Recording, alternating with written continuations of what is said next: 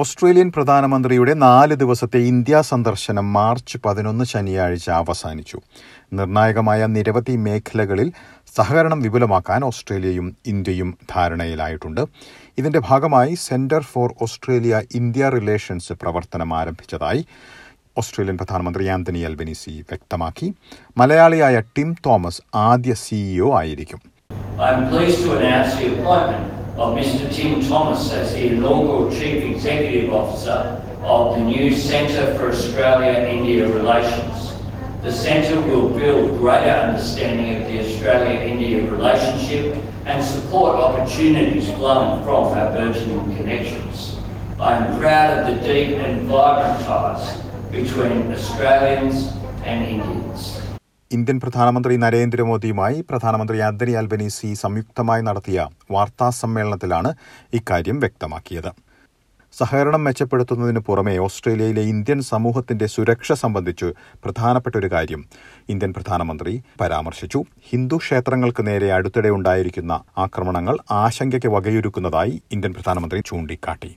Indian സമൂഹത്തിന്റെ സുരക്ഷയ്ക്ക് മുൻഗണന നൽകുന്ന കാര്യത്തിൽ ഓസ്ട്രേലിയൻ പ്രധാനമന്ത്രിയുടെ ഉറപ്പ് ലഭിച്ചിട്ടുള്ളതായി നരേന്ദ്രമോദി പറഞ്ഞു भारतीय प्रवासी अब ऑस्ट्रेलिया में दूसरा सबसे बड़ा इमिग्रेंट समुदाय है ये इंडियन कम्युनिटी ऑस्ट्रेलिया के समाज और अर्थव्यवस्था में उल्लेखनीय योगदान दे रहा है यह खेद का विषय है कि पिछले कुछ सप्ताहों से ऑस्ट्रेलिया में मंदिर, मंदिरों पर हमलों की खबरें नियमित रूप से आ रही है। स्वाभाविक है कि ऐसे समाचार भारत में सभी लोगों को चिंतित करते हैं, हमारे मन को व्यथित करते हैं। हमारी इन भावनाओं और चिंताओं को मैंने प्रधानमंत्री एलबेनिजी के समक्ष रखा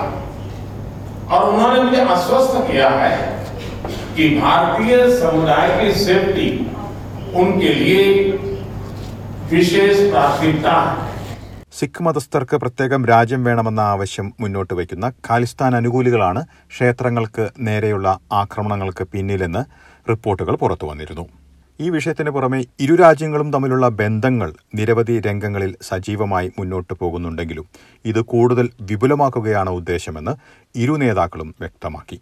വിദ്യാഭ്യാസ രംഗത്ത് സഹകരണം വിപുലമാക്കാൻ ഇരു രാജ്യങ്ങളും തമ്മിൽ ധാരണയായിട്ടുണ്ട്.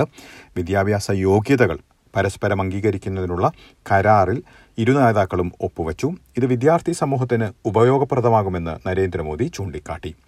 കുടിയേറ്റവുമായി ബന്ധപ്പെട്ട പുതിയ മൊബിലിറ്റി കരാറിലും മുന്നോട്ടു പോകാൻ തന്നെയാണ് ഇരു രാജ്യങ്ങളും തീരുമാനിച്ചിരിക്കുന്നത് വിദ്യാർത്ഥികൾക്കും തൊഴിലാളികൾക്കും പ്രൊഫഷണലുകൾക്കും ഇത് ഗുണം ചെയ്യുമെന്നാണ് പ്രതീക്ഷിക്കുന്നത് In recognition of the strong education links between Australia and India, I welcome a new agreement to support the mutual recognition of Australian and Indian education qualifications and am keen to further expand the presence of Australian universities here in India. I am also pleased to report that officials have made significant progress on a new migration and mobility partnership arrangement. മറ്റൊരു പ്രധാനപ്പെട്ട രംഗത്ത് ഇരു രാജ്യങ്ങളും സഹകരണം വിപുലമാക്കാൻ തീരുമാനിച്ചിട്ടുണ്ട്.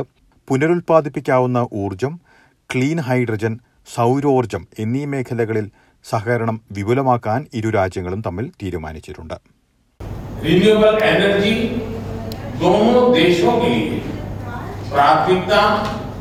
और focus का क्षेत्र है। और हम क्लीन हाइड्रोजन और सोलर में साथ मिलकर काम कर रहे हैं। पिछले साल लागू हुए ट्रेड एग्रीमेंट एकता, से दोनों देशों के बीच ट्रेड और इन्वेस्टमेंट के बेहतर अवसर खुले।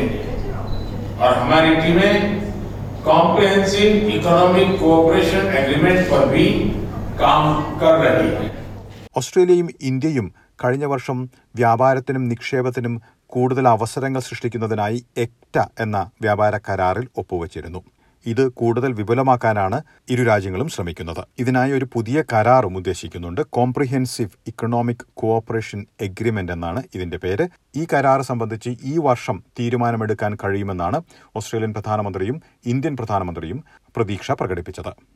Today, Prime Minister Modi and I discussed the strength of our economic relationship, demonstrated by the entry into force of the landmark India-Australia Economic Cooperation and Trade Agreement last year. This has eliminated tariffs on more than 85% of Australian goods exported to India, benefiting Indian consumers and providing cheaper inputs for Indian industry. We also agreed on an early conclusion of our ambitious comprehensive economic cooperation agreement as soon as possible and I'm hopeful that we'll be able to finalise that this year.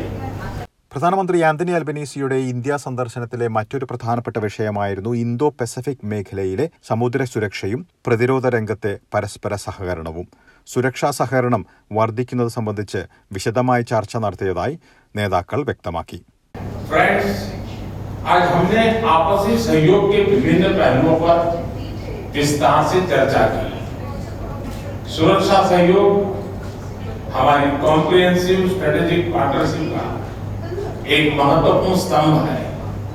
आज हमारे बीच Indo Pacific क्षेत्र में maritime security और आपसी रक्षा और सुरक्षा सहयोग बढ़ाने पर विस्तार से चर्चा। हुई रक्षा के क्षेत्र में हमने पिछले कुछ सालों में उल्लेखनीय एग्रीमेंट्स किए हैं जिनमें एक दूसरे की सेनाओं के लिए लॉजिस्टिक सपोर्ट भी शामिल है हमारी सुरक्षा एजेंसी के बीच भी नियमित और उपयोगी सूचना का आदान प्रदान है और हमने इसे और सुदृढ़ करने पर चर्चा की വിദ്യാഭ്യാസം പുനരുൽപ്പാദിപ്പിക്കാവുന്ന ഊർജം സൗരോർജം പ്രതിരോധ രംഗത്തെ സഹകരണം ഇവ ഓസ്ട്രേലിയൻ പ്രധാനമന്ത്രിയുടെ ഇന്ത്യ സന്ദർശനത്തിലെ ഏറ്റവും പ്രധാനപ്പെട്ട വിഷയങ്ങളായിരുന്നു. ഇതിനു പുറമെ ഇരു രാജ്യങ്ങളിലും കൂടുതൽ തൊഴിലവസരങ്ങൾ സൃഷ്ടിക്കുന്നതിനായി മറ്റൊരു ധാരണയിലും ഒപ്പുവച്ചിട്ടുണ്ട്.